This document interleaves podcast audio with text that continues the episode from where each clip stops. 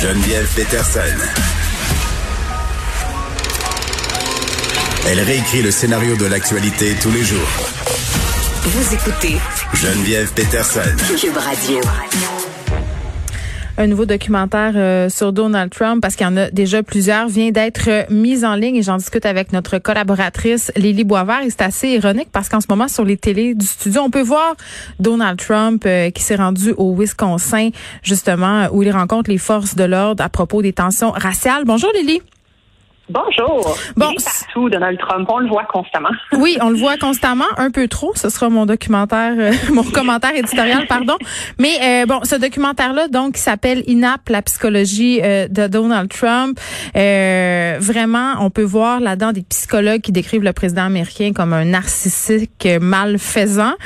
Euh, tout de suite, en tout cas, j'ai un malaise, mais on en reparlera plus tard. Mais euh, ces psychologues disent euh, en fait euh, que ce type de narcissisme-là, c'est particulièrement dangereux et on fait des rapprochements avec d'autres personnages historiques qui semblent correspondre au même profil psychologique. Là, je pense entre autres à Hitler, à Staline, à Mussolini. Et, euh, bon, ça sort euh, comme par hasard euh, en plein quand les Américains sont en campagne électorale, bien que les producteurs se défendent de vouloir faire de la politique. Est-ce que c'est un hasard? Je pense pas. Mais euh, Lily, dis-moi, parce que j'ai mis tout de suite ma réserve, est-ce que ce euh, est-ce que premièrement le documentaire euh, est bien accueilli? Euh, par la Maison Blanche, absolument pas. Ouais. la Maison Blanche a tout de suite dit qu'il était mensonger. Ben. Euh, moi, je ne l'ai pas vu encore, mais ça m'intéresse absolument. Euh, et il faut dire que c'est pas les premiers non plus à émettre ce diagnostic à propos du président américain. Narcissique malfaisant? Oui, ben en fait, il y avait la, Pervers la nièce narcissique. du président. Oui, la nièce du président, Marie Trump, a sorti un livre récemment et c'est une psychologue elle-même Hmm. et elle dit que son oncle est un menteur narcissique. Donc, euh, il n'y a pas vraiment de consensus sur la santé mentale de Trump de la part des experts. Mais bon, c'est sûr que c'est quand même très divertissant de spéculer à ce sujet. Il y a des psychologues qui pensent que oui, c'est assez clair que c'est un narcissique pathologique. Il y en a d'autres qui disent que non, qui correspond pas vraiment à, à tous les, les critères qui sont dans le, le manuel euh, diagnostic des, des troubles psychologiques. Et il y a beaucoup de psychologues aussi qui ne, qui ne se prononcent pas tout simplement parce qu'ils disent que tant qu'ils n'auront pas reçu le, le président euh, en thérapie avec eux, ben, qu'ils ne qu'ils Ben, réservent leur jugement. C'est, c'est moi ma réticence, elle est là. Je trouve ça, euh, puis bien que je ne suis pas du tout fan de- du personnage là, mais je trouve ça particulièrement douteux de faire des diagnostics comme ça à distance en se fiant des apparitions télé, euh, surtout quand on sait que beaucoup de personna- personnalités publiques sont très très différentes euh, dans la vraie vie que ce qu'ils affichent dans leur vie publique. Donc moi ma réticence elle vient de là, mais quand même, euh, un- on va faire un peu de millage sur le concept euh, de narcissisme. On entend souvent dire que les narcissiques sont des ambitieux, des personnes qui ont beaucoup justement euh, très carriéristes et qu'il y en aurait beaucoup qui se retrouveraient par exemple à la tête d'entreprises, dans le milieu artistique, en politique. Est-ce que c'est vrai que ça aide à gravir euh, les échelons à être narcissique? Ben, ça semble aider, oui. Il y a un statisticien qui s'appelle Billy Eddy qui a écrit un livre qui est intitulé Pourquoi nous élisons des narcissiques et des sociopathes et comment arrêter. et lui, il dit Rien de moins. que c'est ça, il dit que oui, ben on tripe sur les narcissiques, mais qu'on fait beaucoup de mal à les aimer. On, on aime les gens qui s'aiment parce que quand quelqu'un dégage beaucoup de confiance en soi, ça nous inspire confiance. On va plus spontanément croire dans les compétences de quelqu'un qui, qui est très sûr de lui et on va davantage douter des gens qui se présentent sous un jour plus humble. Mais les narcissiques, bien sûr, ils exagèrent leurs accomplissements et ils vont nous charmer en nous promettant la lune et disent qu'ils vont tout nous donner, qu'ils vont nous rendre riches, qu'ils vont nous construire un Make mur America great again. Voilà. et et c'est le fun de se faire dire ça par, euh, par quelqu'un. On, on veut y croire.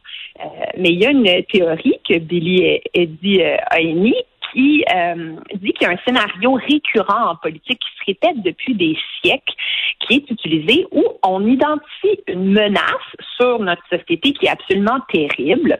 On va incarner cette menace-là dans une personne ou dans un groupe qu'on diabolise, puis on se présente comme le héros qui va éliminer la menace en étant à la fois très agressif et en proposant des solutions sans.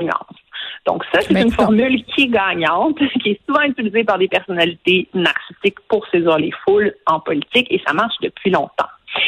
Une autre raison pour laquelle on élit des narcissiques, dit-il, c'est à cause du flux des médias. Donc, c'est à cause de nous. Parce qu'il y a tellement de compétition maintenant pour avoir l'attention des gens qu'au final, ce sont les personnes les plus extrêmes qui captent l'attention à une époque où c'est crucial de, de maîtriser ça. Et d'ailleurs, je me rappelle qu'à l'élection, la première élection de Donald Trump, ça avait été un des reproches qui avait été adressé aux médias d'avoir au final euh, tellement aidé à, sa réputation, même quand c'était de l'attention négative qu'on lui donnait, c'était quand même de la publicité qu'on lui faisait. C'était tellement incongru, c'était tellement... Il y a personne qui aurait pu prédire qu'il allait remporter la présidentielle américaine. On le tournait en bourrique, mais ça lui a donné justement euh, le feu des projecteurs beaucoup plus qu'à ses compétiteurs. Bon, sur le marché de la ben séduction amoureuse aussi, il pogne les narcissiques, là.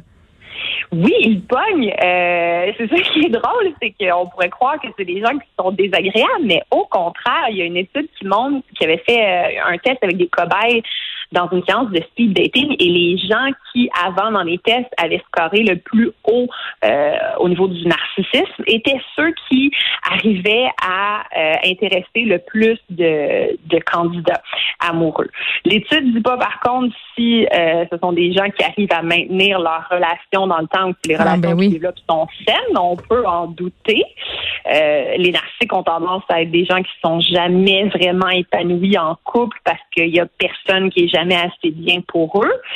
Euh, ce sont des gens aussi qui sont très arrogants, qui manquent d'empathie envers les autres, qui ont un besoin excessif d'être admirés et qui ont le sentiment d'être fondamentalement spécial et donc d'avoir droit à des traitements spéciaux.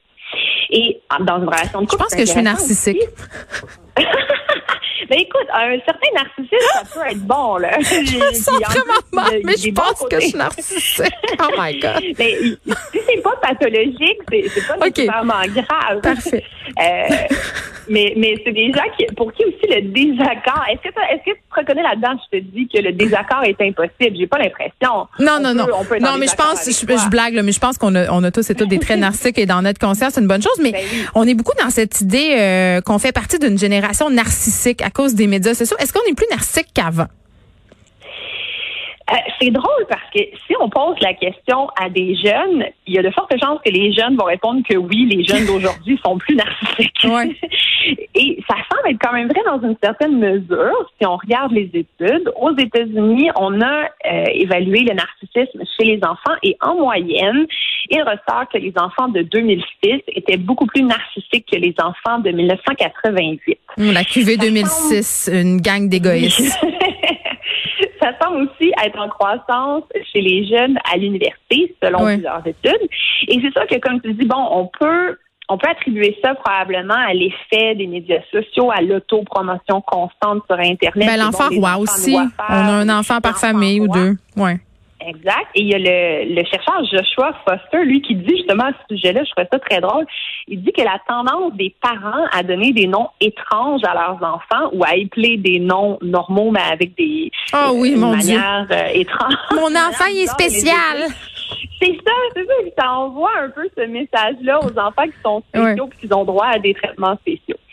Mais là, il faut quand même nuancer parce qu'il y a des psys qui disent que ce qu'il faut regarder, surtout ce qui est pertinent, c'est comment le, le narcissisme évolue dans le temps. à l'âge adulte. Euh, à l'âge adulte, c'est hmm. ça, parce que tous les jeunes ont tendance à être plus narcissiques que les que les plus vieux. Et c'est quand on arrive souvent sur le marché du travail qu'on perd notre narcissisme enfantin, hmm. parce que d'habitude avec le, premier emploi vient aussi des désillusions et on, on se remet en question sur notre valeur, on se rend compte qu'on est juste un pion dans une machine et bon, Ça, ça, vient euh, nous secouer un peu notre notre narcissisme.